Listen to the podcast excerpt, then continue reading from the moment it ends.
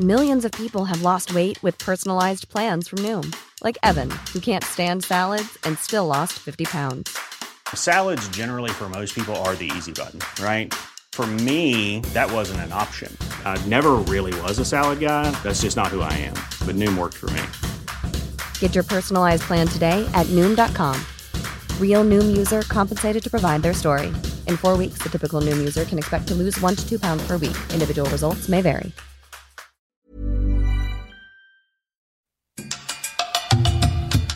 Ah, basta. Respect my opinion na lang.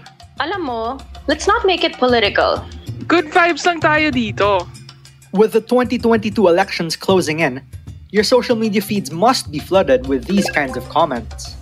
Kahit minority opinion yan, what universal human rights would want us to see is that we have to respect even if it is a minority opinion, even if it is just one person.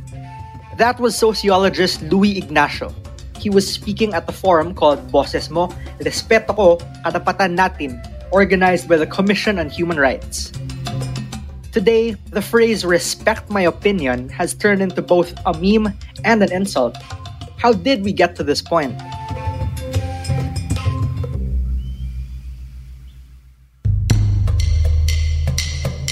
I'm Franco Luna, Puma Podcast. In this episode, we ask Is politics really just a matter of personal preference?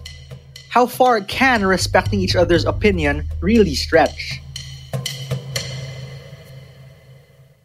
karapatang pantao ang karapatang makilahok sa pamahalaan.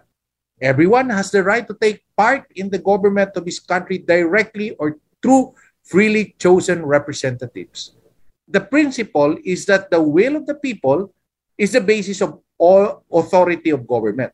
This should be expressed in periodic, ibig sabihin, regular elections, and of course, genuine elections through universal and equal suffrage. When we say universal, that means lahat kasali, walang naiexapwera. Lahat ng kwalipikadong bumoto ay nakakaboto at naka-exercise sa kanilang right at equal suffrage. Ibig sabihin yung bigat ng isang boto, mayaman ka man o mahirap, tycoon ka man sa BGC o Makati or isa kang magsasaka sa Negros, parehong tig-iisa lang ang bilang ng boto mo.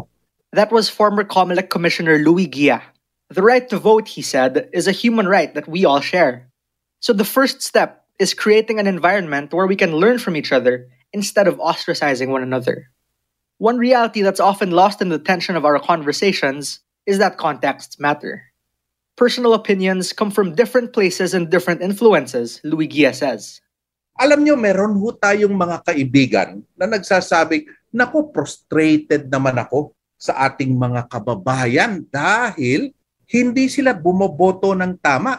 At lumalabas yung word, siguro mga five elections ago, yung word na bobotante. Alam niyo po, pag narinig ko yung word na bobotante, nako, I am really frustrated. Kasi hindi po ako naniniwala na may bobotante. Tingnan natin ang konteksto ng proseso ng pagpipili ng ating mga kababayan. Ano ba ang katotohanan sa kanilang konteksto? What is the context by which they make decision to vote? Na ginagamit nila yung kanilang uh, utak sa pagboto. Ano ba yung context? Ano yung kinalalagyan nila? At hindi natin pwedeng ilagay yung ating sarili sa kinalalagyan nila. This intersects with another human right, the right to information. Like they say, we're all entitled to our opinions, but not our own facts. The sociologist Louis Ignacio says that respecting each other's opinions requires putting in the work to stay informed. Having opinions imply being cognitively autonomous, independent, but also somewhat unpredictable. Now, we should talk about public opinion together with social influence. This only highlights, this only proves that opinion is really of a personal choice. But you cannot separate that personal choice from its societal context, its collective context, the family, the community. Kaya madalas na nakakakita tayo ng disagreements But at the same time, our contexts are shaped by our environments, including our access to information or lack thereof. And that's why Louis Gia says, hindi pantay ang laban. To me, my fury there is hindi umaabot yung impormasyon sa kanila at hindi lang basta-basta impormasyon, yung totoong impormasyon, katotohanan. At alam niyo po, yung mga usapin ngayon eh, yung fake news, yung disinformation ay talamak. Yung disinformation na pagkakalat ng hindi mga totohanang impormasyon is already a violation of the right of people to be informed.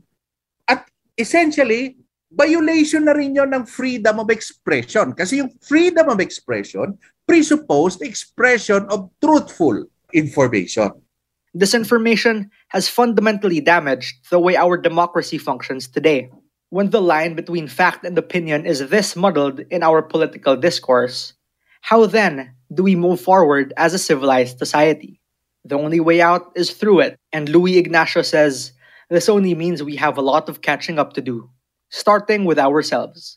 Make sure that what you are expressing can be founded by or can be supported by facts.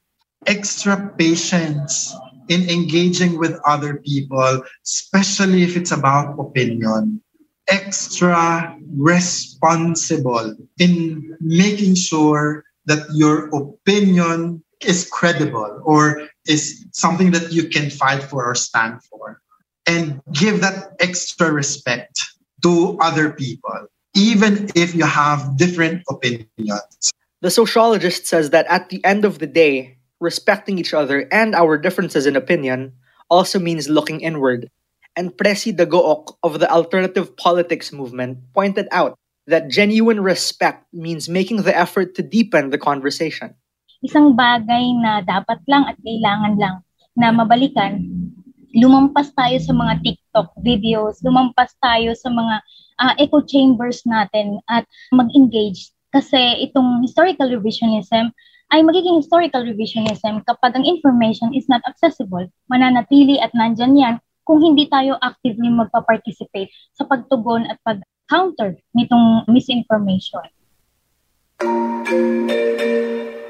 Ultimately, Louis Ignacio says it's all about doing the little things that go into building a genuine democracy together. Participating means actively engaging with one another, even when it's uncomfortable. After all, we all want the same things for our country in the grand scheme of things. But, and this is my challenge to you respect them, yes, but find a way. If you know that where they're coming from is a little problematic, find a way, extra little ways to help them realize that they need to study more, get informed more, and other respect more people's opinions as well. Because at the end of the day, these personal and public opinions will help us ensure that we still live in a democracy that we can call as a true democracy. If we all are politically mature and responsible, then we can live to the future generations a democracy that is considered as true democracy. We all have that responsibility to ourselves, to our community, and to the people of the future generations. And that was today's episode of Teka Teka. Again, I'm Franco Luna. This episode was edited by Presh Capistrano and produced by Kat Ventura. If you like this episode, share it with a friend or two. For more coverage on the elections, search hashtag Pumapangulo in this channel. And of course, don't forget to follow Teka Teka and Puma Podcast wherever you listen. Maraming salamat po.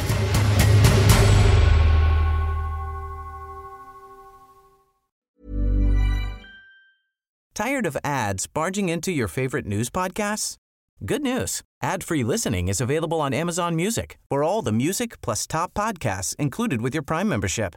Stay up to date on everything newsworthy by downloading the Amazon Music app for free or go to amazon.com slash news ad free. That's amazon.com slash news ad free to catch up on the latest episodes without the ads.